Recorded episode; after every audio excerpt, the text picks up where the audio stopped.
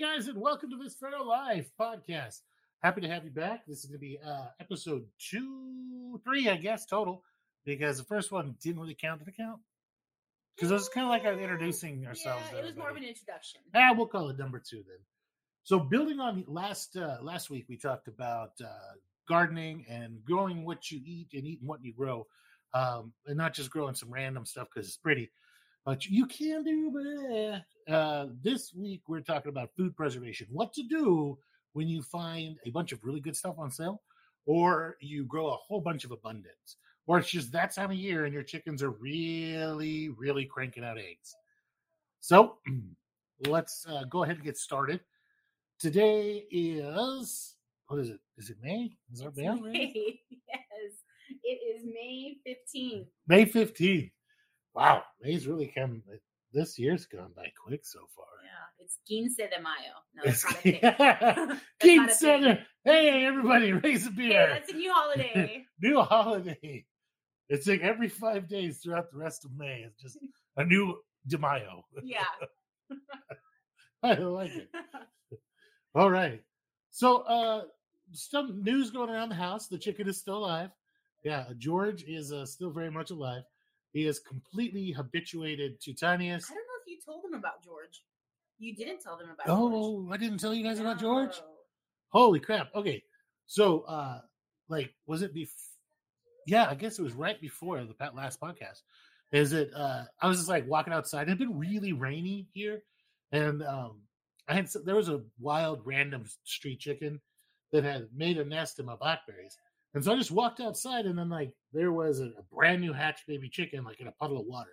And everybody knows like brand, brand new, like still like got egg pieces stuck to it. And, um, it you, you know they just don't make it if they get wet or if they stay wet or if they get chilled you know it was pretty chilly wind blowing this thing was dead i picked it up by a leg because i was like ah it looks dead and then it like twitched a little and i was like uh maybe if i warm it up so i brought it inside warmed it up get it you know once it started moving around got some electrolytes down it and then it just like boom sprung back to life and uh, i let my daughter have it because i was like yeah no biggie i mean if she just mauls it to death she mauls it to death. She's a four year old. Well, it turns out that she's really good with the baby chickens, and uh, she promptly, just right off the bat, named it George, just randomly. We don't have anything named George, do we? No. Not at all. Even, she doesn't watch Curious George or anything like that. And she just randomly said, This, you know, we asked her, what's what's your chicken's name? And she said, George. yep. so- And she's been very serious George. that it's George and it has to be George and there's no other name for it. And um anyway, so she just like this chicken has no idea it's a chicken now. And it's been just completely habituated to her. It just sits there, you know, eats its food, it's growing like crazy as chickens do. Uh and she just like ninja hands in there. Like normally you have to approach baby chicks or chickens like really careful so they don't get skittish. This thing's not skittish at all. It's just like this is my life now. It's just I'm mauled I'm constantly. Yeah, I'm George. I'm just mauled constantly by this giant human. All right, man, she's put George in weird places. She has a little like uh, jewelry box, and she was like carrying around the jewelry box suspiciously carefully. And I was like, "What you got there?" You know, like any any like you know parent, they got that uh, got a sixth sense of what their kid's doing. And I'm like, "You got something in there you're not supposed to have." She's like, "It's a George," and I'm like, "Oh crap." hopefully, he- hopefully he's alive. Open the, the little box and he just looks at me and blinks. He's like, "Yeah, perfectly happy." So, yeah, she's just she's really enjoyed it. Well, we got uh, I I decided that George was going to be lonely. I didn't understand the amount of commitment that that uh, our daughter was going to have for George, so I didn't know that she was going to literally be with George from the time that she wakes up to the time we drag her to bed. Right? I didn't know that she was just that George is her new spirit animal. So I figured, eh, get two or three days, she'll get bored. I don't want to release the chicken back into the wild. She's going to die. The mom's already ran off with all the other chicks. Um, so I went to Tractor Supply, as one does, to get a couple of chicken supplies. Right? I'm tired of feeding off a paper plate. I wanted to get an actual feeder and whatnot. Well, they had chicks. It's chick season. And I was like, I want to buy one chick. I just need one to keep George. Like, you know, I tried to tell him, hey, I got George. Tried to show him the George. And they're like, sorry, we have a policy. We can only sell them in groups of four. So now we have five. like chickens. We have George and two lavender Orpingtons and two gold sex links. Yeah, because they were just tiniest like the lavender Orpingtons. Because she said they look like Wednesday Addams, and she named one Spider and one I don't remember which name one, but she definitely named one. one was Spider. It's like, well, that's a great kind of chicken name, I guess. And uh, then the other two chickens, she just named them generically Goldie. They're just together. They're just Goldie. They're just that's it. They don't have any other names. They can't tell. Like, which one's this one? You lift it up, Goldie. What's this one? Goldie. So they're just a binary pair. Um, but uh, yeah, no, the lavender Orpingtons are pretty cool, man. They're really chill. Uh, they're growing a lot faster than the other chickens, which is suspicious. But uh, they're, uh, you know, lavender Orpington's a big bodied chicken anyway. So uh, maybe it's just that they're going to be big girls.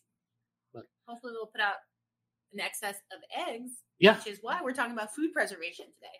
So it's uh that brings us into I don't want to leave to ask. We'll talk about the skill of the week. So let's say you've got uh, all your chickens. Your chickens are making their happy little butt nuggets super super quick, fast in a hurry as they do during the late spring and summer months when they're not molted. One of the best ways you can preserve those extra eggs. Now everybody's heard about what's called like the the uh, water glass method, right? I believe that's sodium acetate that you mix with water. Uh, I believe it. I'm pretty sure that's what it is, and um, you uh, preserve your eggs that way. And that's been a way that the people have been preserving their eggs to send them back, like on the wagon trains, and like if you ordered eggs from uh, the old Sears and Roebuck catalogs way, way back in the day. Was it sodium acetate? Yeah, it's pickling lime in water solution. Yeah, that's I right. guess sodium acetate, right? No, I mean there's an actual water glass thing for it, but I mean that, that works really well. Uh, I'm probably somebody somebody will will, will will tell me if I'm wrong or right or wrong. Anyway, who knows? Maybe I just made that word up. Um, but uh, so water glassing eggs is uh, one way you could preserve them, and that was a very very common way where they would preserve the eggs for long journeys. I mean, they'll last up to a year in once you've washed them and then you water glass them. So super, super awesome. Cool stuff. Uh, and if anybody wants to look at water glassing, that's not the skill of the week. The skill of the week is going to be pickling. So you can pickle your eggs. And everybody, lots of people have seen pickled eggs. You know, you to, you go to uh, old timey uh, feed stores, stuff like that. They pickle eggs. Some small towns they still have pickled eggs in the um, what do you call those? The movie theaters. Uh, our movie theater growing up had was a little bitty tiny thing. Like back in the day, we used to think it was huge, right? But that was just because like we were small. But uh now it's laughably tiny. It's probably only got like, you know, like 20 rows of seats, and they're only probably 12, 12 seats across. So very, very small. And uh they'd have pickled eggs and then just ginormous pickles that were great. They weren't like the pickles, they were less, I think they made them, or somebody in town made them because they were in a huge crock, not like uh, the the gallon pickle jars you get nowadays. They were this giant glass crock. It had to have been three and a half, four gallon crock, and um, they were not nearly as salty as the, the chickens. I think they were the old the old way used to make uh, um, pickles is with alum, and I believe they were the old alum type uh, like pickles because they left that uh, tingly sensation on your tongue. But so we're gonna get we're gonna go ahead and talk about a generic pickled egg recipe. Just gonna get yourself a dozen smaller eggs. You know, might be the first ones of the season, or just random butt nuggets you got hang, laying around. You get uh, three cups of white vinegar, uh, a quarter cup of white sugar, one tablespoon of salt, uh, two cloves of garlic, which is way not enough garlic for anybody. I mean, there's nothing that requires two cloves of garlic. The only thing the two cloves of garlic requires is four more cloves of garlic. Okay, there's I love garlic. Yeah. I put extra garlic. there's no recipe that, that requires two cloves of garlic. Anyway, this is just the classic one: is uh, two cloves of garlic and one bay leaf. So you bring basically all that to a boil. Um, yeah, you, you, you hard boil your eggs. You, then you bring all of your uh, sauce, all your ingredients there, the vinegar, the sugar, salt, everything like that to a boil. Uh, remove it from heat. You're supposed to peel the eggs and um, then put them in there, and then you know, seal the jar and refrigerate for a week before you service. Some people are like, oh, put one slice of jalapeno or something like that. No. When I do pickled eggs, I'm like, the the jar is about 50% peppers. Yeah, I'm like, you're super extra. So yeah, it's it's got peppers and all I try to pick a bunch of different pretty ones from the garden. You got some red jalapenos, some green jalapenos, some random top peppers, some uh, chili piquin are my favorite pepper in the entire world. So I always have a bunch of them in there, and then uh, you know sometimes I like to use uh, like beet juice just because it makes the outside of the egg red. It doesn't actually add much flavor or taste to it, other than it just looks cool. Um, when you bite into it, it looks like multiple layers, like like like uh, like the the Earth's crust being cut open. It's not a cool looking thing. Well, uh, once they're pickled, now these ones are ones that'll be like refrigerator pickled eggs. You can water bath candies, and then they'll be good forever, like you know, at least a year, uh, on your uh, just regular counter. So water bath canning a whole bunch of extra pickled eggs would be a great way to go. Um, water glassing uh, eggs old timey way, great way. It's pickling lime and water solution. Uh, eggs, you wash your eggs and then you put them down inside of that solution, and they're good because what that pickling lime does is it goes in and reacts with the calcium on on in the egg, and it fills in all those little micro holes that are on the outside, allow the egg to breathe and exchange fluids and uh, exchange air with the outside world. So it basically just fills it in and creates its own little sterile environment. And because of that, and because of the pH of it, they don't they just don't go bad. But we're talking like that's how you, they used to get eggs in the old west. Is you'd order them through the Sears and Roebuck by the by the half barrel, and then they'd show up by the half barrel. So like half barrel uh, was five six hundred eggs, a full barrel was a thousand or something like that. But I mean, you're talking about they last for a year, and they're just shipped in a wooden barrel. and uh, it's pretty cool stuff. Pretty cool. The old way they used to move eggs around is pretty neat. Uh, one of the other ways we've done is dehydrating the eggs works really well. Mhm.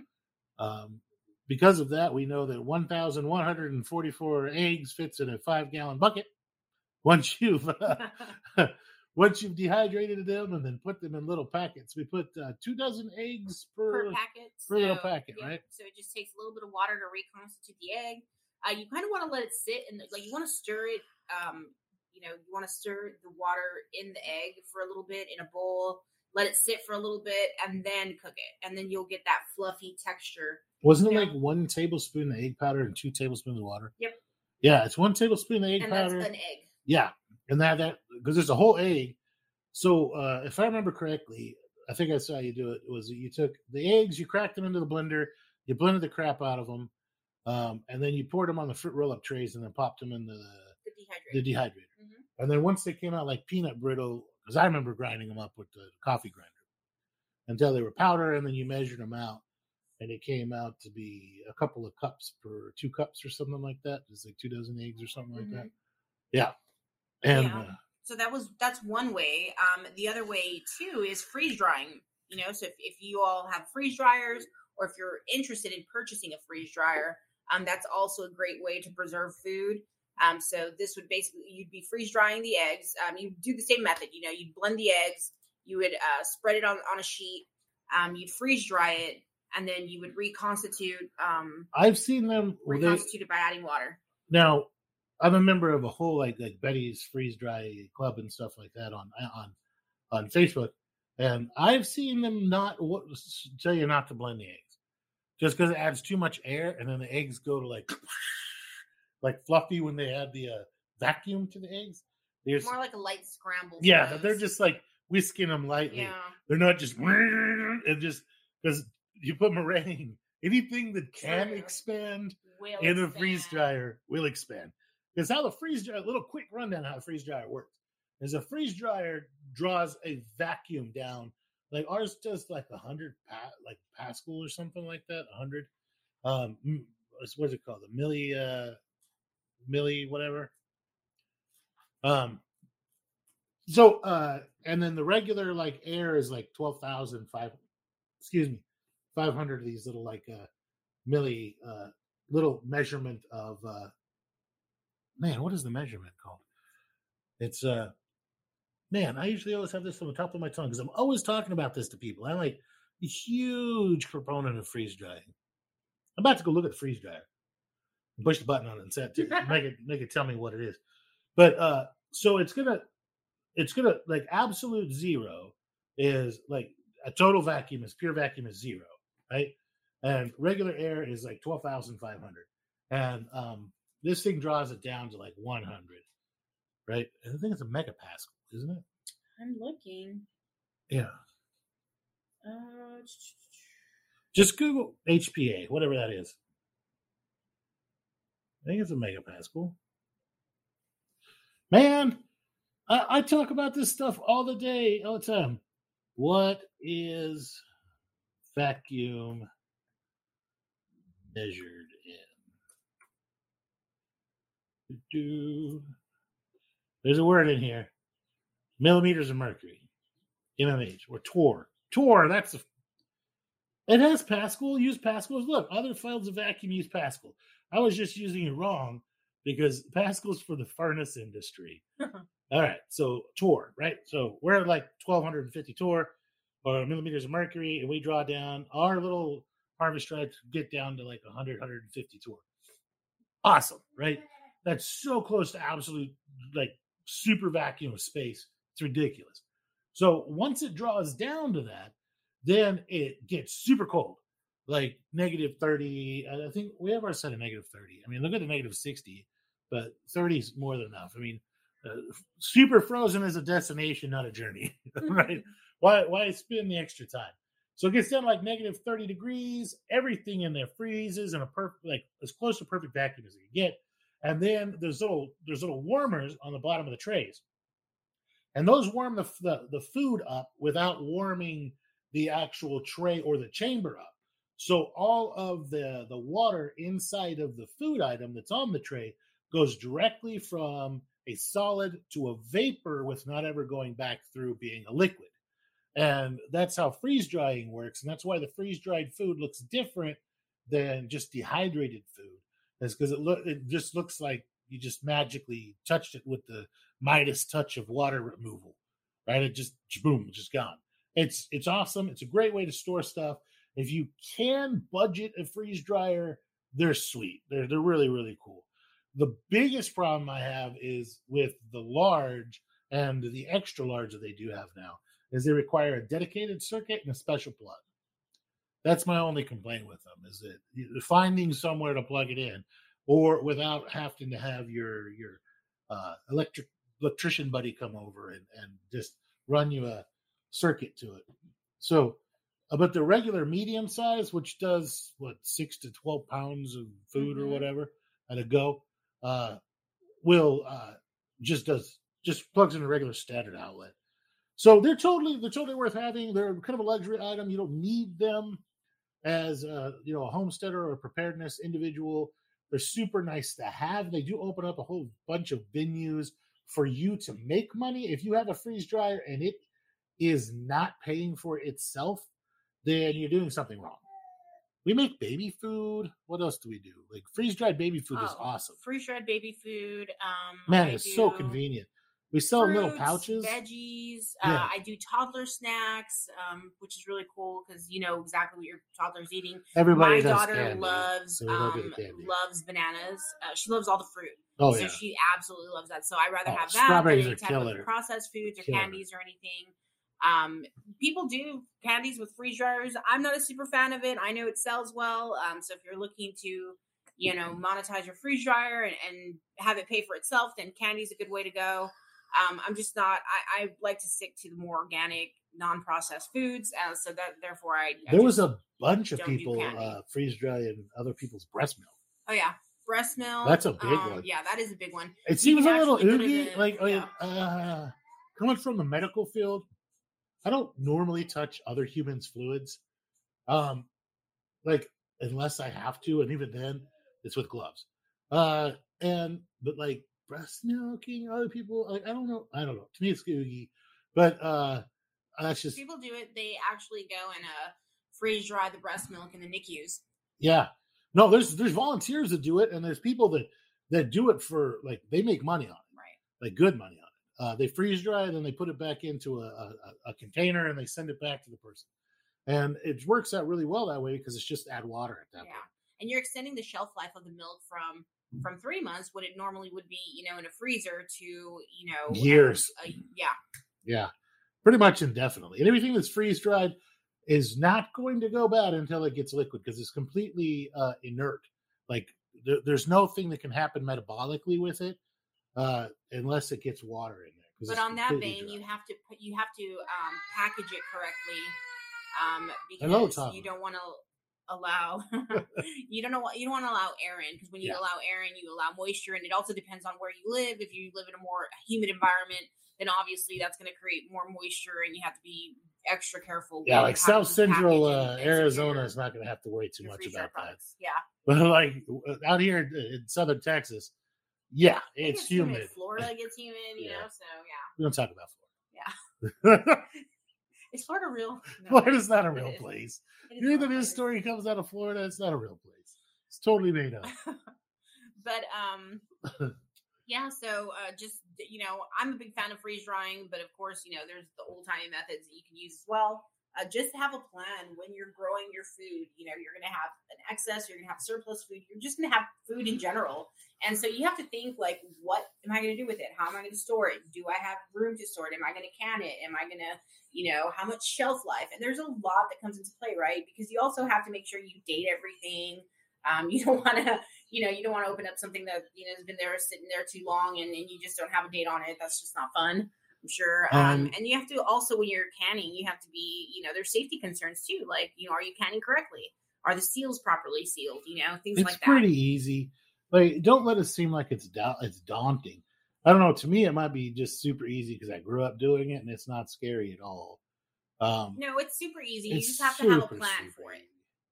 She's a planner. I'm a type. planner, as you can tell. My husband's like, you know, fly off the cuff, but I'm a Everything planner. I do works. you can plan. You have like the Midas touch, and it pisses me off. so like we have uh, i went to the uh, asian grocery store love the asian grocery stores guys if you aren't utilizing your your ethnic uh, grocery stores whether they're asian grocery stores or hispanic grocery stores you are missing out on some great produce for cheap i went and i got like like two pounds of uh thai chilies like the super red thai chilies i, I paid oh two dollars a pound for them so four bucks for two pounds of Thai chilies. What are you going to do with two pounds of Thai chilies? I'm going to ferment them. One of my favorite things to do is I ferment things. If I can find a reason to ferment something, I'm going to ferment it. I hmm. just like the way I like the whole process. I like the magic crap that happens behind fermenting. Um, I like the flavor it gives stuff. I like the byproduct of alcohol. So if I'm making like beer or wine or something, uh, like fermenting to me is just amazing. We always have fermented foods, whether it's sauerkraut, Green whether beans. the grow. Yeah, we should so talk good. about the fermenting green beans.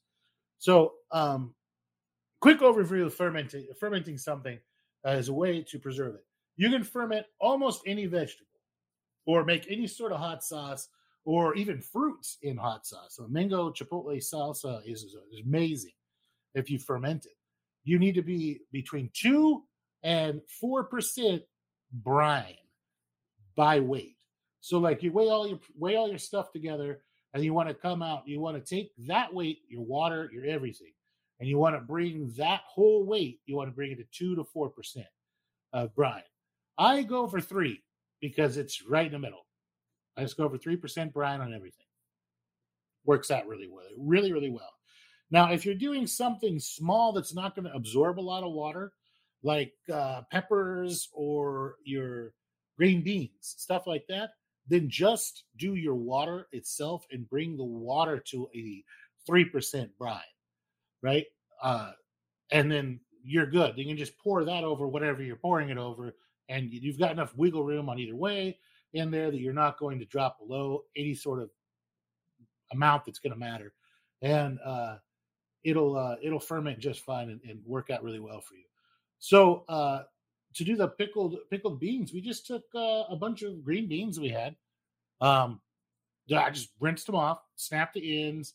Uh, I think these ones had strings, so I just uh, I made uh, tiniest pull all the strings off them, and then we just packed them like pickles into a jar, and then we threw in some like oh, it's hot peppers and everything. We put a couple of slices of red jalapeno in there, uh, a couple cloves of garlic, uh, sprig of dill, and um, like, like a whole head of dill because dill's awesome.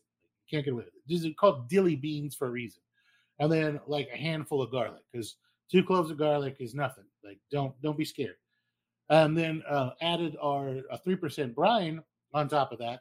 And I did add a tablespoon of sugar because I really wanted this to cook off hard.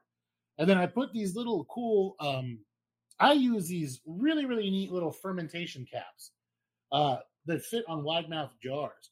And oh man, I wish I remember what the name of them is. Uh, let's check my let's check the ye old Amazon card. Here we go. Do, do.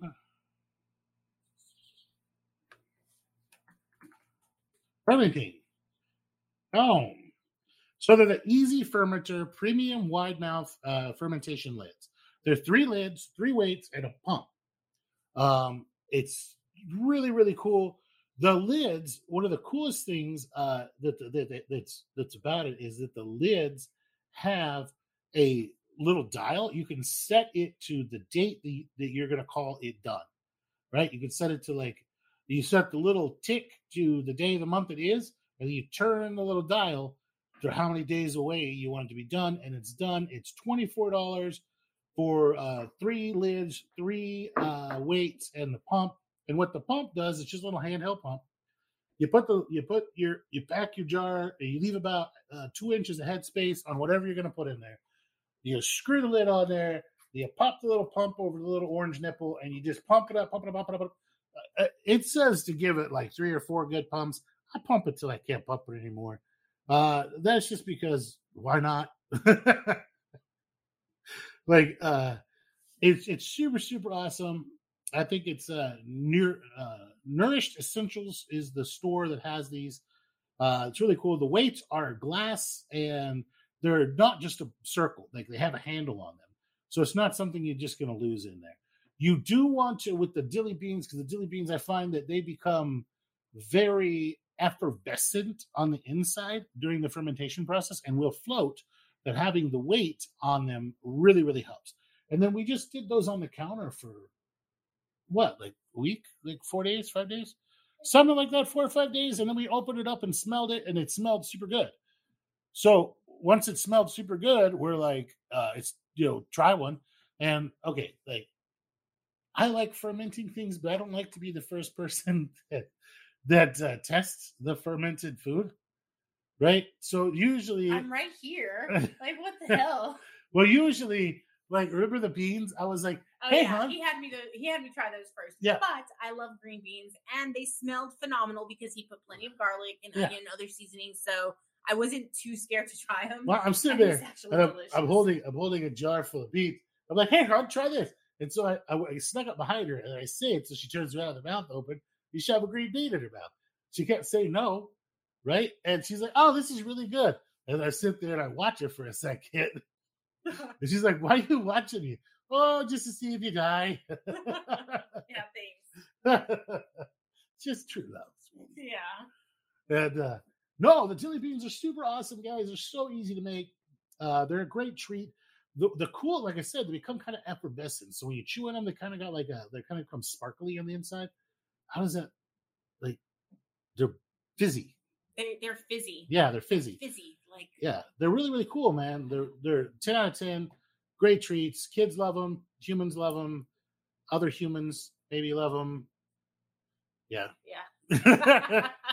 Uh, yeah, they're great. they're great. Love Uh, those. Um, what else do I like that you fermented? Um, oh, the hot sauce. the hot sauce. Oh my god, the hot sauce is amazing. Anytime you got a whole bunch of extra peppers. Yeah. There's two different ways to do it. Uh, okay, three different ways. Three different ways. There is the bag method, which is super, super easy.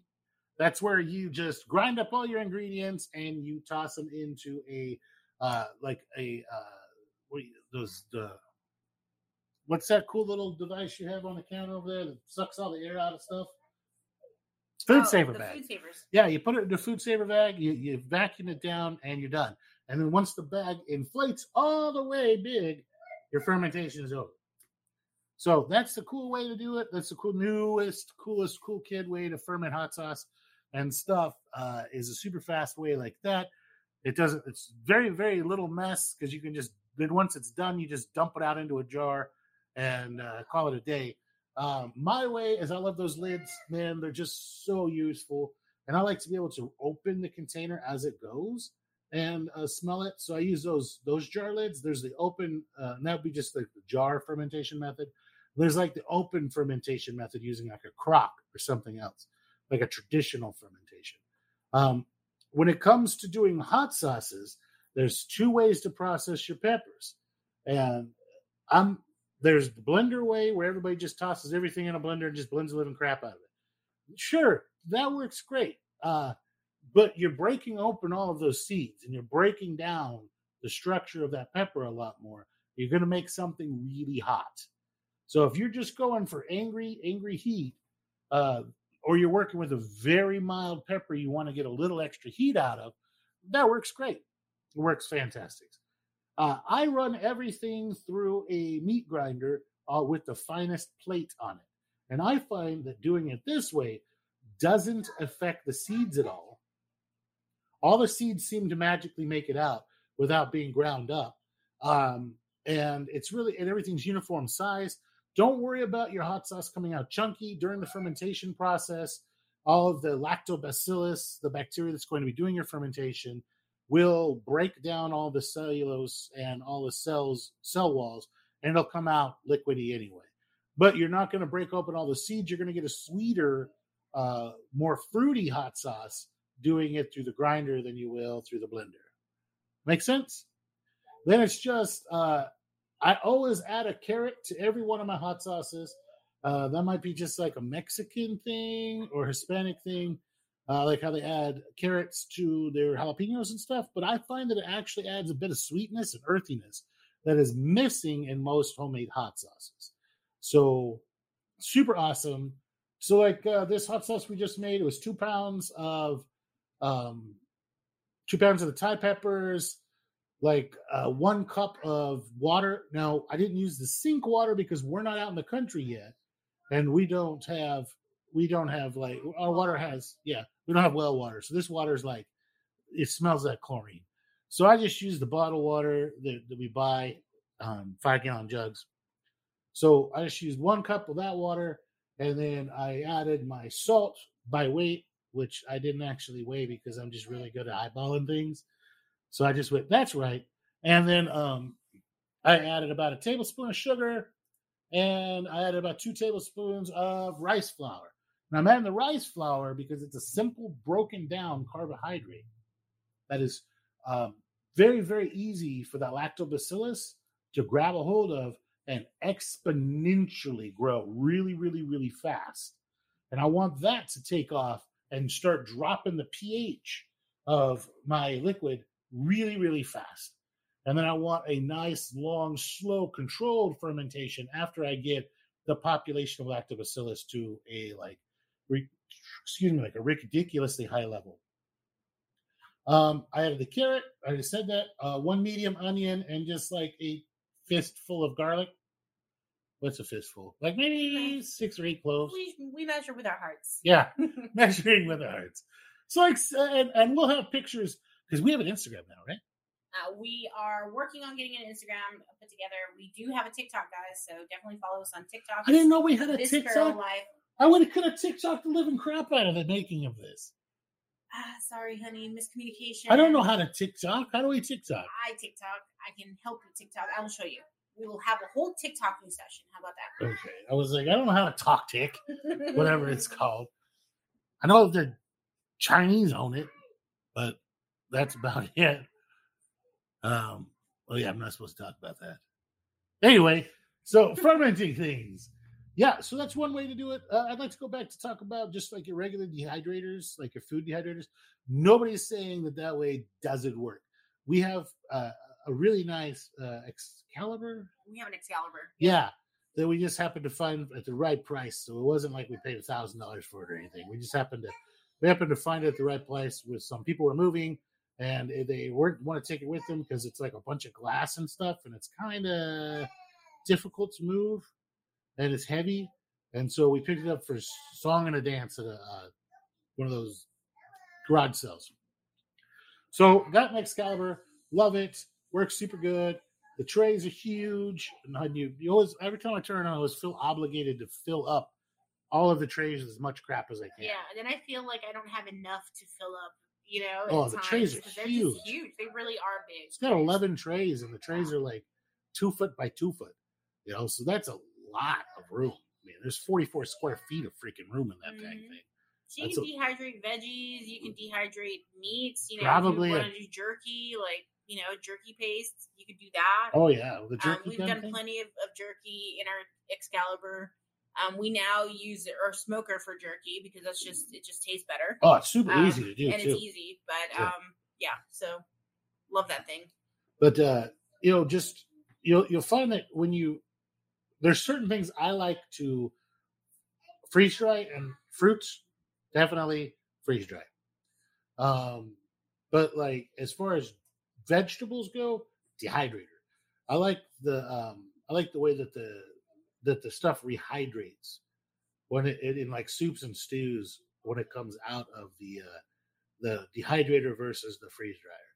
I find that if you if you to- chuck a bunch of like carrots from the freeze dryer into the stew pot, sometimes they'll get kind of mushy. But if you chunk them from the fr- the regular dehydrator into the stew pot, that they go back to being carrots. hmm You know, so like carrots, onions, garlic, any of that stuff, uh, potatoes. If you're gonna do try to do potatoes stuff like that, all that is gonna be definitely gonna go through the regular regular dehydrator. Mm, the the freeze dryer is good for mashed potatoes. So Yeah, if you wanted to do mashed potatoes and do those, just don't like, whip just- them really hard. Yeah, yeah. don't whip them really hard, but then you'll have that powder um, texture. Yeah. And so you'll reconstitute that using like heavy cream or, or milk or whatever you want to use. Um, but I like the mashed potatoes in the freeze dryer.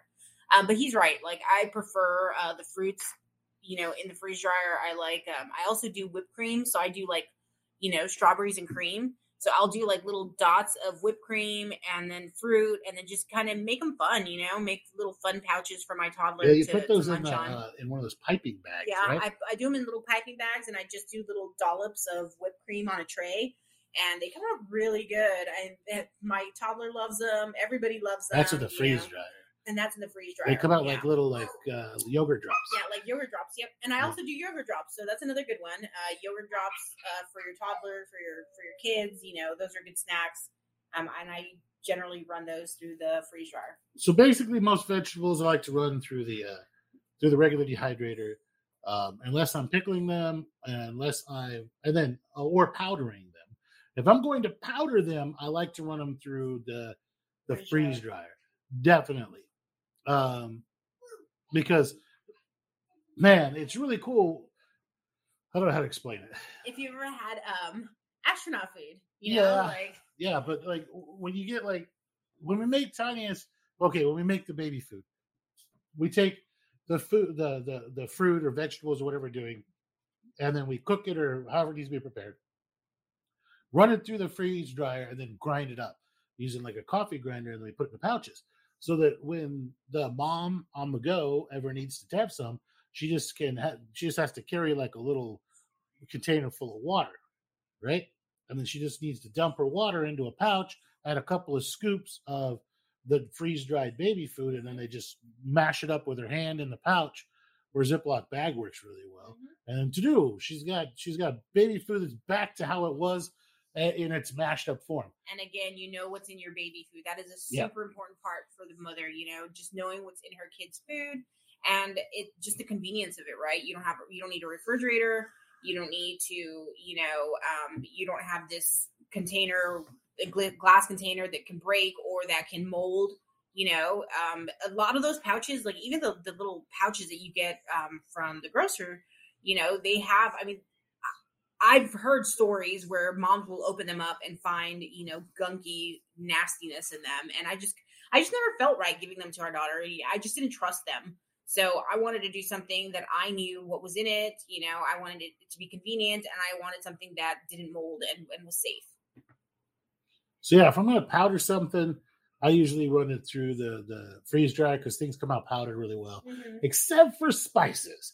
Yeah, I'm going to say the caveat there is going to be uh, the the spices because if you're going to open a container a bunch of times to get in and out of it like you would with the spices, like a jar on the shelf with like a steak salts or something like that, then opening the jar many times is, is introducing more and more humidity to it, right? And then whatever you have in there that's freeze dried is eventually going to turn into a big block, like mush. Uh, not very cool. Um, and uh, yeah, it's super super hydrophilic. Like really really loves loves water. Uh, but yeah, as far as spices, everything else goes, you're gonna need your your dehydrator as well. One of the best places to find dehydrators, and what we did before we ended up stumbling into the good Excalibur, is that we would find a bunch of them all at uh, Goodwill.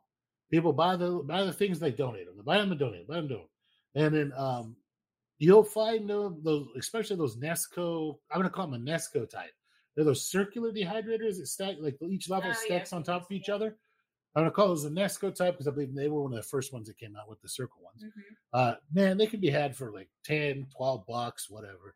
If you find one that has the top dehydrator part, but doesn't have the trays, buy it for five bucks. You can turn a five gallon bucket into a whole big dehydrator rack because that thing will almost exactly fit the top of a five gallon bucket and works really, really, really well.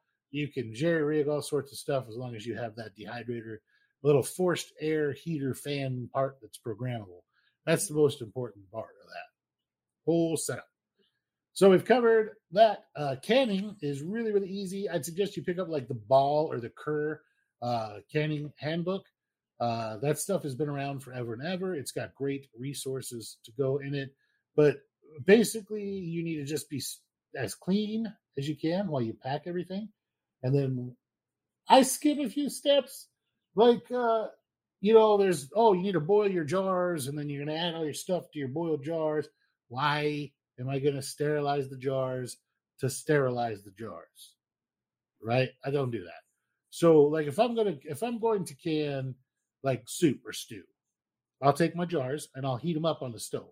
I'll just have them on the stove next to the pot that's cooking. So I'm not taking cold jars from like the garage or something and dumping hot liquid in them so they explode. And then I'll just take the jars and rinse them out because I don't like that.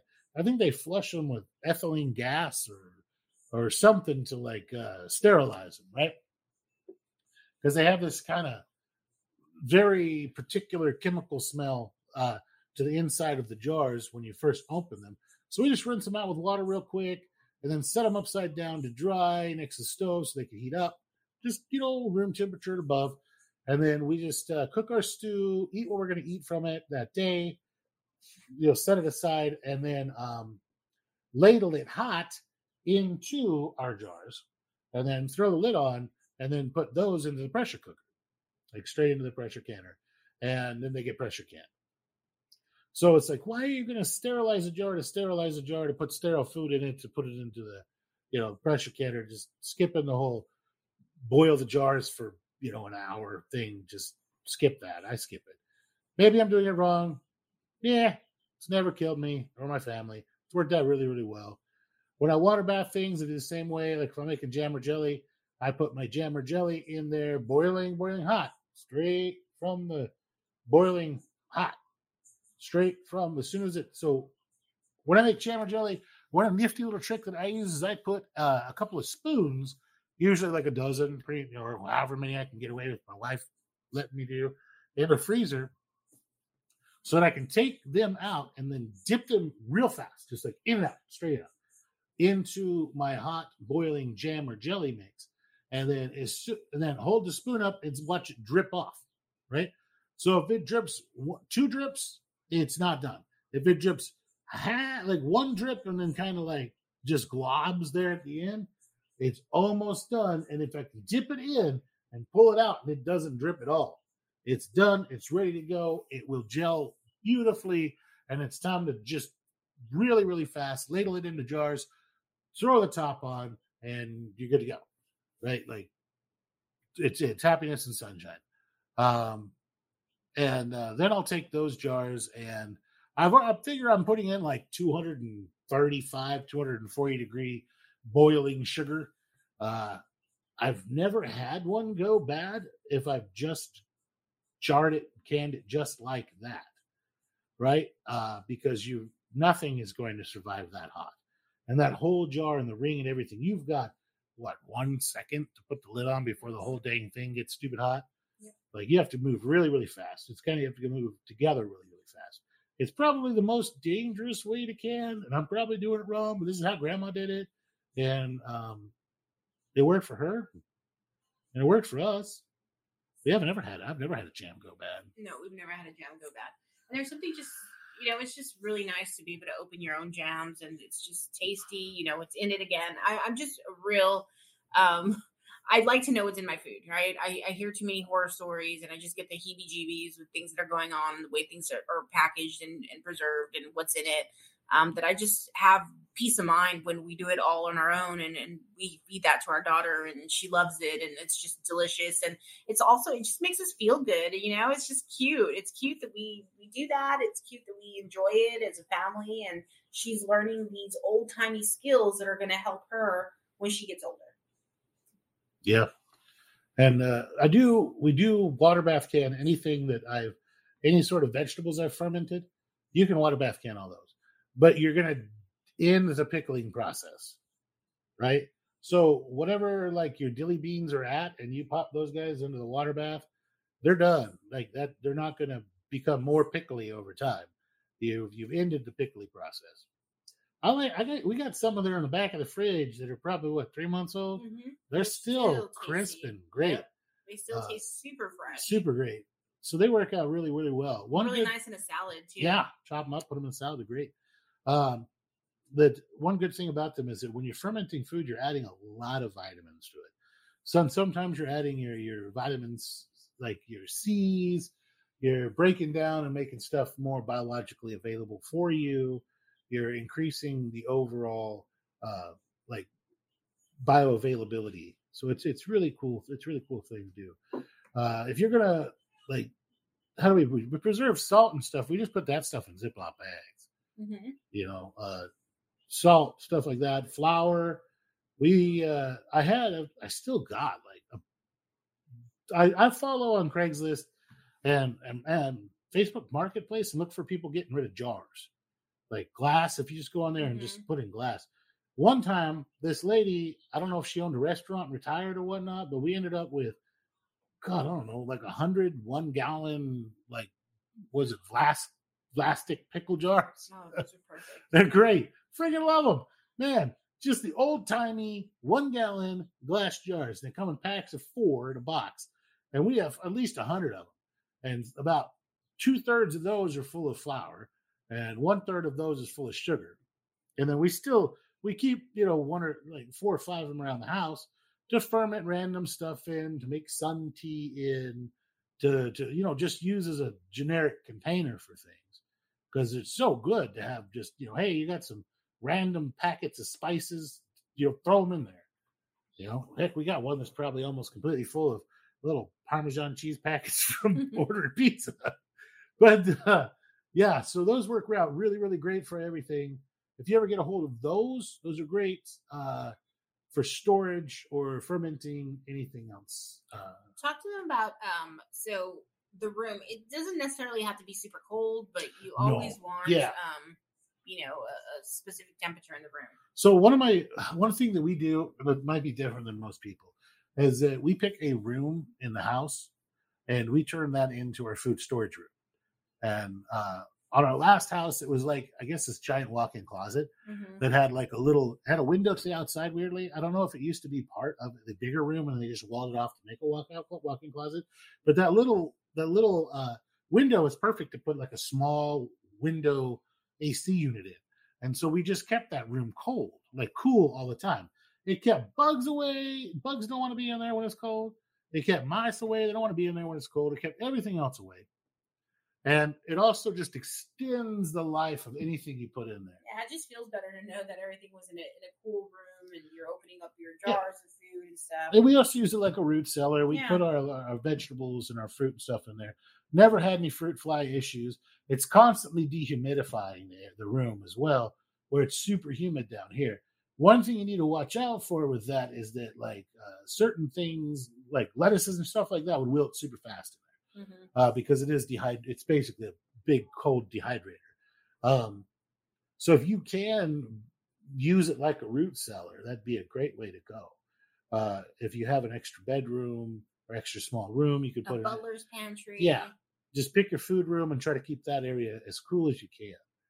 It was. It's quite. It's quite useful. Um, dry canning stuff. I've never been a big fan. I see a bunch of people. It's, it seemed to be. Maybe it's just because it looks cool to have like a whole shelf full of like dry pasta in like quart jars.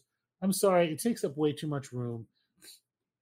The easiest way to store that pasta and stuff like that is just mylar bags, right?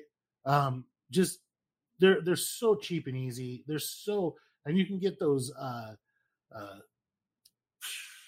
what are the little things that you say don't eat on them all The the time? oxygen. The, uh, yeah, the oxygen absorbers. Oxygen absorbers. Said don't eat this. Yeah, so they got the oxygen absorbers. You just toss a couple in there. Now, oxygen absorbers and the and the and the the water absorber ones, they're um they're stupid cheap, man. They're like like five cents a piece for the big ones, or ten cents a piece for the really big ones. And they're like there's this fancy calculation by the size of the bag that you need to put in there. I've always found, just like when sending a letter, add an extra stamp, right? So Add another oxygen absorber, but Yeah. they have to be the food grade ones. Yeah, so you don't. Yeah, uh, I always just because they're so cheap, and I buy a bunch of them, and then they come in a huge, like, like uh, big thick bag, you know. And I just open the bag, and then I just I toss two in there. Why? I mean, you can't get any. Nothing's not going to hurt anything. Um, it will if you're done right. Kind of suck the, the bag down a little bit. looks kind of like you uh, vacuum sealed it if you do it right. Uh, and then we just we have those heat seal bar dudes. They're just heat Mhm. sealers, Yeah. and just plop it on there, and then heat seal it twice, um, just to be safe. You know, maybe like got an the seal down correctly. eighth of an inch, sixteenth of an inch apart. Works out really really well, and you can store stuff like that, and then put it inside of a five gallon bucket. Mhm. If we're doing bulk rice and bulk beans, what we do is I buy these food grade Liners. liners, like the bucket liners, and uh, also they're great for um, marinating meat and Mhm. stuff. And man, like three racks of rib fit them, a whole brisket. So I buy these these five gallon food grade bucket liners, and I buy the one specifically for seven gallon buckets, so that I have end up with a whole bunch left over. So we put it down inside of the five gallon bucket, and we fill it up with whatever we want. Then I twist the top up really good, and uh, put my rubber band or uh, round it or a zip tie. I use zip ties quite often around it, then twist it up again, up a little bit higher, and then put another one around it, so that it you know it's zip tied twice. Uh, and then I push the top down, and then I try to leave about a two or three inch space in the top of each bucket, so that I can throw stuff on top of that. Usually, it's a bag of salt. Or, Or um, bouillon. bouillon. Yeah. Yep. Uh, or like what, like a bag of like chicken bouillon. Uh, What what, what brand is it? North boil. Oh, that one's actually Maggi. Maggi. Yeah, there's Knorr pollo and, and Maggi. Uh, it already comes in a badass bag that is, you know, gonna last many, many years. But the thing is, is that like if you had to grab a but a couple of like there's a fire coming or or something bad's happening, you need to leave really quick, and you don't want to end up, you know, living out of the, off the side of the road on your food stores, and you go and grab a couple of buckets from your long term storage, and you end up with a bucket that's just rice and a bucket that's just beans. That is gonna suck. Can you live off it? Yes. But after day two, you're gonna be trying to trade people for salt and pepper and spices and stuff. So we find if we throw that in there already, we had uh, I went with Walmart. We bought a, a dollar thing of black pepper. Right. Mhm. It was like the the the big shaker, like the metal shaker kind, the big one. Uh, and then a thing of bouillon and like all the rice gets the chicken bouillon, all of the um all the beans get like either pork or or beef bouillon. Um and then uh, you know, uh black pepper, some salt, uh and, and like maybe a couple other packages of spices that we see and we have. And the purpose of that is to make it not so freaking boring. You don't want to get food, you don't want to get just food blindness.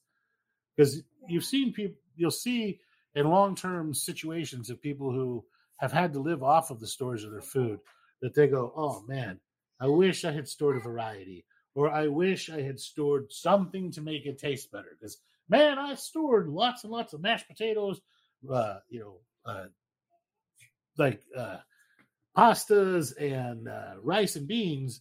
But yeah, I kind of forgot to add anything to make it taste palatable. So we try to put that in every bucket. Then we pop the lid on, like the gamma top lids, and uh, but we buy them um, from Tractor Supply. Because Tractor Supply is the pound down gamma type lids with the little seal that you can pop and then screw on or screw off for really, really competitively priced compared to what you can get them for on Amazon.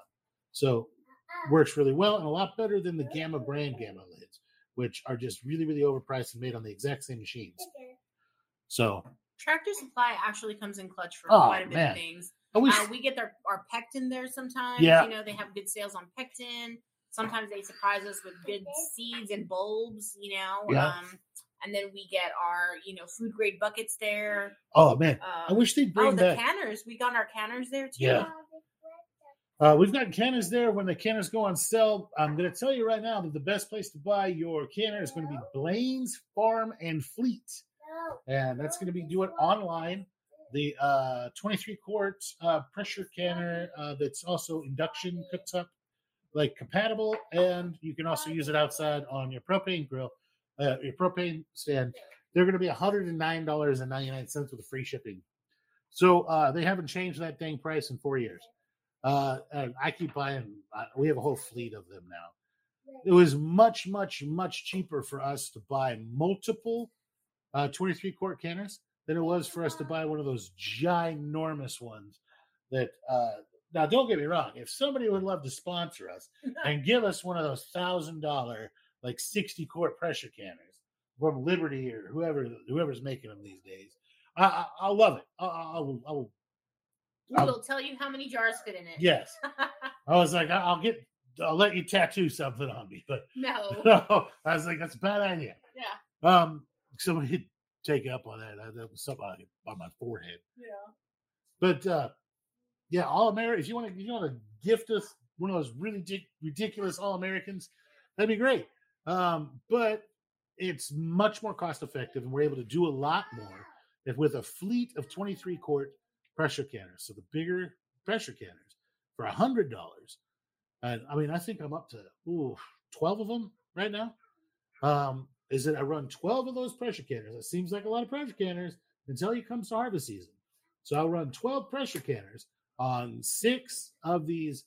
Uh, who makes that? Uh, I buy them at uh, Academy, the little two burner outdoor chef.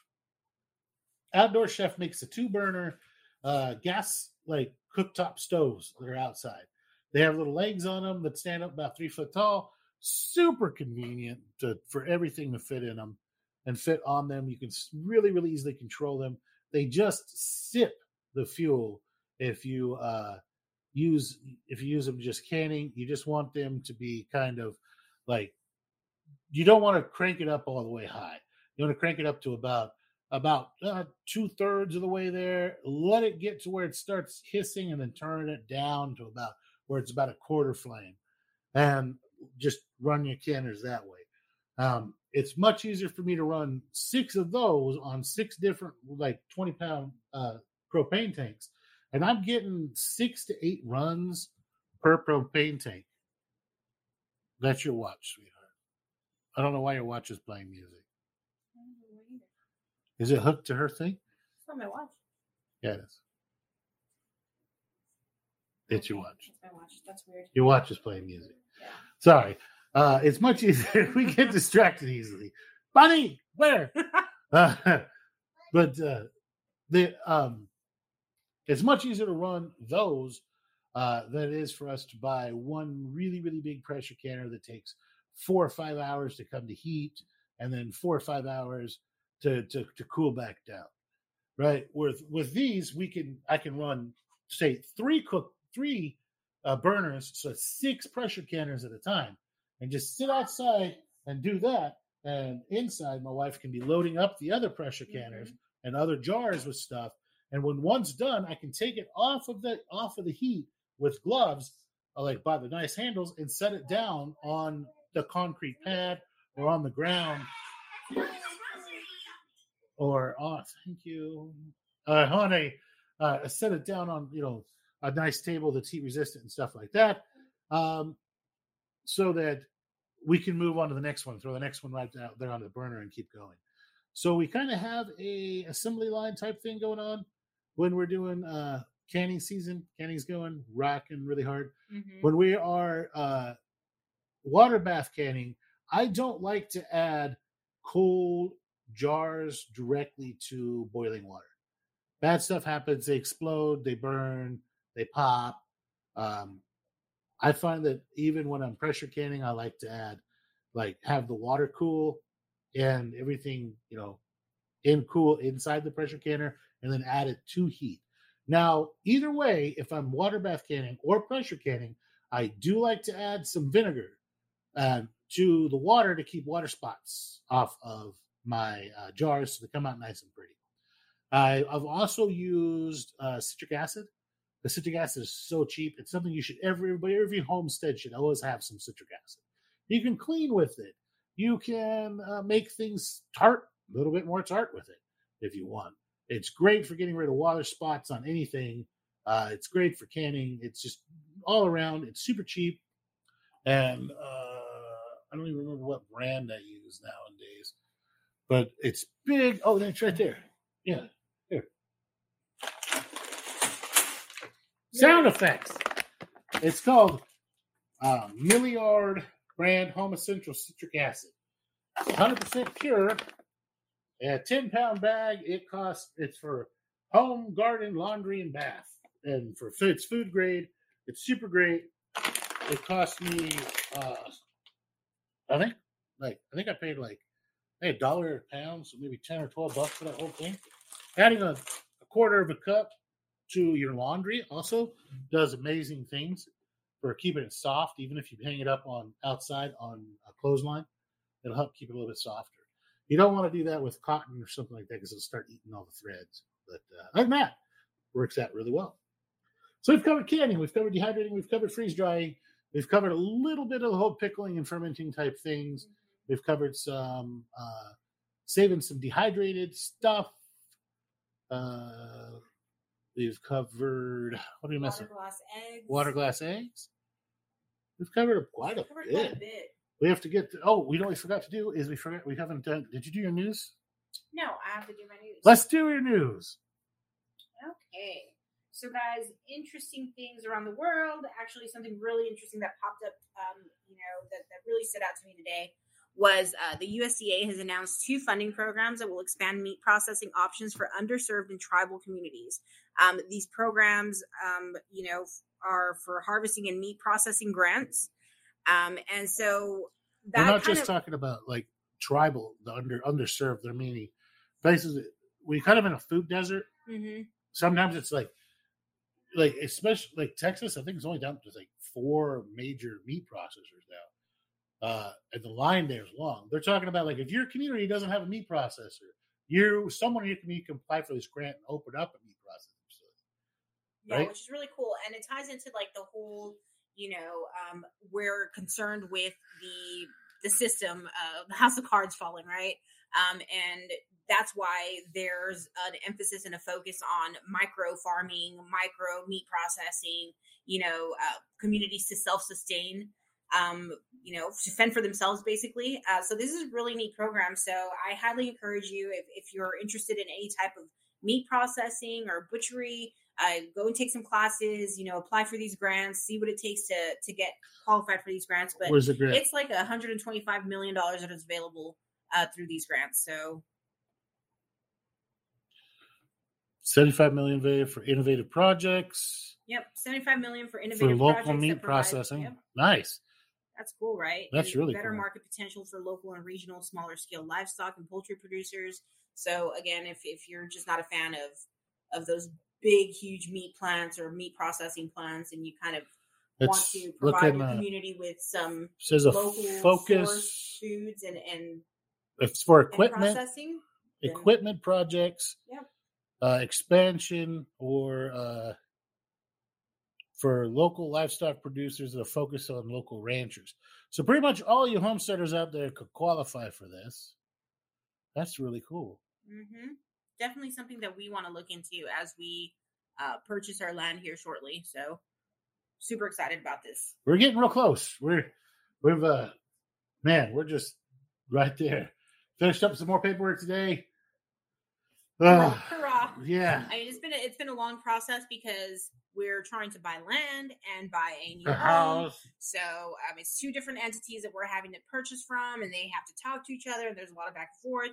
Um, so it just it Buying a house it a should not be more difficult than buying a- a car. yeah. It just makes If you it have more money, you should trade money for house. Yeah. But no, there's so much BS. Yeah, when you're buying involved. land now, it's just a longer, drawn Oh, out my process. Good have to be Lord. Really patient, but um, we have we've been super patient. So we're we're getting ready to get to the finish line, and we can see the light in the end of the tunnels. Um, so we're excited. We're completely stoked. So we're going to be doing all kinds of stuff, and that's when you'll really see our TikTok jumping. Um, because we're going to share all kinds of videos with you guys, how tos, you know, um, and just teach you. And that way, you know, you can follow us on our journey, and you can start. Maybe we'll have more well. entertaining arguments. Maybe. Yeah. Maybe. Oh, the arguments happen when I put things away because my husband claims that I away things. she aways things. Um, Away is a call it being mythical place. Away is a he- mythical place. No, It doesn't exist. It's just away. no. My husband Where's it at? It's away. I put like, it away. What is away? If it's in the middle of the table, like it should just stay at the middle of the table. No, No, I have a I place know for where things. it's at at the no, middle of the that does table. not work for That's me. That is not my love That's a language. short my love language is is OCD. You know, That's being- a short and the reason place. that I like to be so organized and structured, I mean, he he can find anything, right? But I'm not. I don't work that way. I don't operate that way. I like to stay organized and structured because I don't want to buy things over and over and over again. You know, which has happened to me. Like I have like six glue guns and six That's can- because or you away things. and I can't ever find them. No, And it's you just easier for me to buy a new one because I'm like, where'd you put it away? You're like, I put it away. Where's away? in the drawer. Yeah. Like, is that away Generic drawer. No, That's that. that is how like many drawers? kitchen Which drawer. I don't oh, remember. jeez. One of the I have to draw him a blueprint so they can find each individual item instead know of looking. Screw it. He's such a I'll man. be back. I'll be gonna go This Home is the way Depot. men look for things, you know. But no, really, I like to stay organized. That way, I'm not doubling up on things that I've already purchased, and so that way, it's just it's Or more guys, cost effective. If you just don't, if you're just really tired of losing your your your your can opener, buy one of those giant swing line can openers. yeah, the one that attaches to the counter. Yeah, giant swing line. Trust me, Industrial. it'll freaking open everything. yeah. You got to open a small bunker, done. You want to open a tiny little baby food jar, good to go. But you can't away it. Yeah. Yeah. Touche. Douche. Yeah, Yeah. they work really, really, really well. Last your lifetime, your grandkids, grandkids will own it. Yeah. Uh, if they know what to do with it, because if you were, dude, did you see that uh, that YouTube video? Uh, of they handed kids a can and asked them to open it. And they don't tell me they were dumbfounded. They had a can and a can opener, Oh, and they geez, didn't know how terrifying. to operate it. This is what's wrong with this generation. But honestly, um, if you want to teach, you know, if you want to gift your grandkids and and somebody a gift, teach them skills. Yeah, Teach them how to do things. Teach them how to survive. Have them spend time with you. Have them experience, you know, um, learning with you and just you know enjoying your time and company. I mean, there's no no better gift than that, guys. So definitely think outside the box when it comes to gift. It doesn't have to be just gifts, you know, or you know something a toy or whatever. It can actually be skills and, and something that they're going to learn or something that they're going to use for their entire life. let's uh talk about. Let me do farm animal of the week. I haven't done farm animal of the week ever yet. That's going to be a Coturnix quail. You need a little bitty quails in your life, guys. They're not only adorable, they're super quiet, they're delicious. I so I uh, big proponent of the Texas A and M variety. They're white, so they leave, don't leave the little pin feathers on the carcass. Uh, they start laying eggs at about four to six weeks old, and they lay the largest egg per body size. So three of their little eggs equals one chicken egg. Uh, they lay an egg a day constantly. You want to keep them in pins, little pins, about the same size as like your rabbit or guinea pig pin. Um, one male to four or five females, and they'll just constantly lay eggs. They don't make a lot of noise. The girls make this little trilling noise. Only thing is the boys make a um like a like a kind of like you know a lost sound if they're separated from the girls. There lots of play lots of places you can get away with having like 50 dang quails in your backyard nobody's even gonna know you have quails. So uh and you can you can pickle the crap out of their eggs. They're super good, they freeze dry well, they dehydrate well, they're just delicious, they're great for baking and everything else. If you get people who are allergic to chicken eggs, they are not going to be allergic to quail eggs. They don't even have the same protein. So happiness and sunshine works really well. That is going to be our animal of the week. Um, I like that animal of the week, and it's delicious. they're It's my favorite. yeah. Honestly, She it's my favorite. quails. I love quail. Well, it's really hard not to like something that. Okay, so you go. Let's say you get on Craigslist and you. Well, there's two different ways to buy quails. One is you go to the Asian grocery store and you buy the little quail eggs that are for sale, and you take those home and you hatch them. They hatch. You can hatch your quails right from those eggs, but that requires you to have a um, incubator, uh, and like not everybody has an incubator. But quails hatch in 15 days, man. 15 days, two weeks. You go That's from nothing. little bitty quail to like little bitty egg to little bumblebee sized quails. Now, uh, you have to have a cage ready for the stinky little quails because little guys can really get out of anything. They can run through half inch wire. So you got your, your half inch hardware cloth wire, like chicken wire, man. They can d- just run right through there like it's nothing. But they can run dead quail baby run. They're like little jelly beans, little furry jelly beans, right through that half inch wire. So you use quarter inch wire or smaller for them for their first like you know uh, like two weeks of life. So they go from egg to once they're hatched. After they're hatched, that's day one. You're gonna butcher them on uh, on like day forty five. So six weeks in, and they're ready. And they kind of died there. Sorry about that, guys. Uh, we had a little bit of an issue. Um, basically, we ended up with having a little bit of audio problems.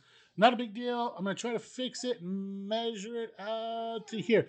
So, what you don't want to do is you don't want uh, to let your quail go for super long time.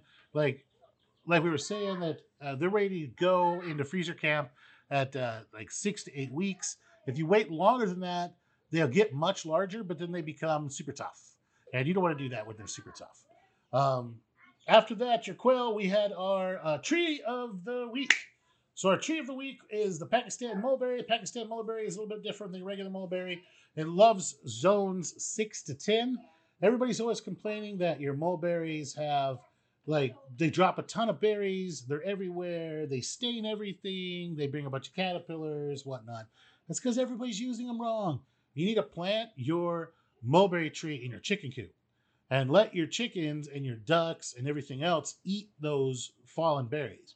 I like the Pakistani mulberry is it's it's sweeter and not as sour. It tastes somewhere between uh, a raspberry and a blackberry, so like a boysenberry type thing. It uh, makes much larger fruit that are much uh, better in um, that are much lower in liquid. So they're much easier to use in jams, jellies, grapes, uh, sorry, jams, jellies, and baking than your regular old uh, mulberry. Now, you can use a regular mulberry in place of the Pakistani mulberry. Uh, Pakistani mulberry to me is just much easier to pick. It has a four to or three to five inch type fruit, so they're about you know average about four inches. So it's much easier to pick than the little bitty blackberry sized regular mulberries. I enjoy them immensely. Uh, they're super good for everything. If, if you've got bugs or critters and stuff like that that fall off of your, your the tree, the your chickens are going to eat it. How I normally harvest them is that I lay out a sheet or a old blanket underneath the tree and then just hit the tree with a broom. And whatever falls down, falls down. Happiness and sunshine. Super easy, super easy to take care of. You just got to kind of race your chickens to, to, to what's left. Now, uh, plant of the week is going to be the uh, Thai chili. And that's just because we were Thai chiliing earlier. Uh, chili peppers Uh, most of them have been, um, and in the wild, they grow underneath trees because they're bird. They're mostly spread by birds. Birds go in there and they poop out the seeds underneath the trees, and the trees they grow then in like the dappled shade that is the trees. So that's gonna be where you're gonna win as far as that goes. Is plant if you instead of having an area around your trees where you're going to uh, plant flowers and stuff, you can plant your uh, mulberry. You, you can plant your peppers. Sorry, I'm kind of distracted. I'm not exactly sure what my daughter's doing. Is, she, is that a potty dance? That's a potty dance. That's a potty dance. Holy crap, it's potty dance. We've been trying to do like actually get serious about body like like potty training. And she was just dancing in circles, kind of loosely flapping her arms. And I was like kind of distracted. I was like, okay, this is what this is our new uh this is our new reality. But um yeah, no, potty dance, sweet. So that's good. That's that's good. We potty. You can potty on your mulberry tree. It'll appreciate it. I'll take it. Yeah, I'll, take it. I'll take the distraction. Win. No, it's a win all the way around. Uh, yeah. So potting, if you you'll see a lot more success if you plant your peppers in a more dappled sunlight area instead of just out there in rows. The only time that I would suggest you plant them out in rows is if you live up north, and by north I mean north of Oklahoma. So basically southern Canada. If you're down here in the south, plant them next to next to trees, next to houses, next to fence lines. Kind of uh, simulate where birds might poop them out when they were perching, and you'll do a lot better with your peppers. Overall, so we've gotten our plant of the week, our tree of the week, our animal of the week. We did your news story News already. story. What we it. missing? That sums it up. And next week, we're looking forward to having you guys back on, and we're going to be discussing um, animal husbandry. So Eric here is a jack of all. What what what is it? Jack of all trades, um, or what? Jack of all trades, master of none, or Well, you keep getting quieter. oh, sorry. Um, so no, so we're gonna be having our show next week on animal husbandry, how to raise your animals, how to process your animals, whether or not you're gonna have them for you know companions or you know meat animals. Uh, so we'll cover that next week. So we're really looking forward to that show. Um, and that is about it. That covers today's show. Does that include like cats? no, Cats aren't food. no, cats are not food. Oh. Don't mess with cats. Haven't you learned this? Well, I'm just thinking, like you know, like a lot Alf. of cat lovers out there. We love cat lovers, and cats love you. Does and- anybody remember Alf? Oh, I loved Alf. He he hated, cats. he hated cats. He You're ate like- them. He ate cats. Yeah, you're like you're like Alf He ate them. for sure. Um, but no, uh, on a serious note, though, we are going to teach you how to, you know, have these animals as a food source uh, for you and your family. And some alternate uh, type of livestock as well, like uh, guinea pigs. Surprisingly, make really easy to take care of and nutritious little critters that you can get for free. Um, rabbits, um, quail, I love quail. quail uh, is so delicious. duckies, geeses. We'll, we'll, cover uh, how stupid uh, sheep are. Sheep just literally spend their entire lives coming up with creative ways to die.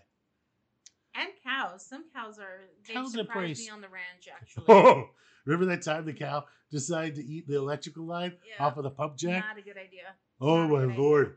Like sparks, fire Kaboom. everywhere, loud Kaboom. We go over there. There's a smoky cow.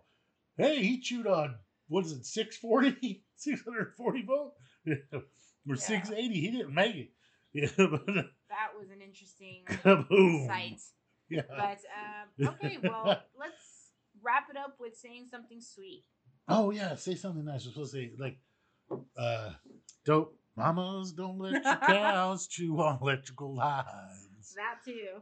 Um, but my nice nicety or my nice thing to say would be, you know, spend some time learning some skills and then spend some time sharing those skills and create experiences and moments. Uh, life is short, guys, and you don't want to rely on someone else to provide you with food and sustenance or anything like that. You know, you want to have control of your life and you want to make sure that your loved ones are taken care of as well. So, definitely spend some time learning some skills. Um, that is my recommendation for the week. So, you know, next you know, when we do have the option for you to call in and share, you know, the new skills that you learned, you know, we'd love to talk to talk to you about those. Um, Yeah, we should do a call-in show. that. Yeah, I want to do a phone show. I want to do a, show where you know members of our audience can give us a call and you know just you know we'll kick the can around and just talk about new things, old things, you know what you've learned, what you want to learn, and you know we'll go from there. But really looking forward to doing that with our listeners. We should, yeah, we should do a. Uh, maybe we should do a live show later this week because that'd be really easy to do. The live, the live show, call-in show. We'll just everybody grab a beer and sit around and BS. It'd be great. Yeah. Heck yeah. So But- look forward to those guys. Live call in shows. Uh, for me, the, the sweet thing of the day or the nice thing of the day is going to be uh, if you got grandparents that aren't crazy, or even if they are crazy, but in the fun way, go talk to them. Like, see if they can, if they'll tell you foods that they remember eating and ways that they remember, like gardening and farming and stuff. Um, and it, this is this works with pretty much everybody. We're only what two elderly generations away from uh, cowboys and Indians days. All right, like And some of their old timey ways will surprise you. Like, Oh, You yeah. know what I learned one day? That they used to keep cool by putting wet sheets on doorways and Yeah. allowing the breeze to come through, and it felt kind of like uh, air conditioning. So I was like, oh, that's interesting. Yeah, and houses used to be built different to have airflow. Now they're Mhm. not. They're meant to keep everything out. But yeah, if you get a chance, and if you don't, you can always go to a nursing home, and I mean, go and talk to some of those people. Those people are lonely. Guys, They're lonely you guys. know? Like I, I, keep them company. I work in, them. in EMS, and I'm in and out of those places all the time, and they're lonely. But humans have got Americans have gotten to this point where we take our elderly, and as soon as mom can't bend over and tie her own shoes, we we shove her off into a nursing home where we pay them to quietly kill her so we don't have to watch. Not cool. Um, and it used to be that, that that aging in place and aging with surrounded by your family was a big thing, and now it's not. Now they're lucky to get a bath once a week, and they're lucky to have a visitor once a month, and get a phone call or a text message every day from their loved one that just slowly forgets about them. So those people are starving to tell stories, and my gosh, they'll have some great ones. You want to talk to them? Hey, do you have any old recipes you'd like to share with me and my family? You will be swamped with people coming over to your table and sharing recipes that they've had in their family for for a hundred generations. You know, I've gotten some recipes from people that were way before the Mayflower. You know, and it, it's just just from talking to them. Their kids might not be interested in doing this. Their grandkids sure as heck probably aren't. And it's not going to hurt. They want to pass it on. It's not going to hurt you at all to go and say hi. The the COVID restrictions are over now. Pretty much anybody can go in there and visit anybody. All you got to do is go to the front desk and go, "Hey, I would like to come in here and um, just talk to people, uh, visit with folks, and maybe collect some recipes." And they're going to be like, "Oh, well, yeah. Hey, hold on. Let me bounce it over the the intercom because we have a whole bunch of real bored people that would love to talk to you." It's fun. Another cool thing is that most nursing homes allow you to bring in beer, and most of them actually have a bar in there. Like the the old people can order drinks, so you can literally go make a night of it. It's cool. go have drinks with some ninety year old dude and let them talk about times on the farm. It's cool shit. I'd do that. It's fun. America. anyway, that's now. She's giving me the the wrap it up hand sign. Wrap it up, hand sign. Wrap it up hand sign. The goat of Wrap, wrap it up. No, seriously though, I'm I'm beat. I'm tired. Mm. We work full time jobs, guys. Yeah. So we're doing this, you know, at our you know on our off time and trying to just put some knowledge out there, help everyone else around us, and that's going to pay us forward and, and pay it all forward. So So, love our, love our listeners, guys. Uh, Australia picking up the pace. We've got four subscribers coming in from Australia, which is pretty cool. Pretty awesome altogether. Um, Thailand, uh, love you. Germany loves us. Germany loves us. Germany's showing us some Yeah. love. They're, they're coming in good. A couple guys from France, too. So, that's pretty neat. Das Boot. That's all I know how to say. Scheiße. Okay. All right. Don't piss off our German listeners. Love you guys. Love you Have a guys. good night. Y'all have a wonderful day. Uh, there's a button here, and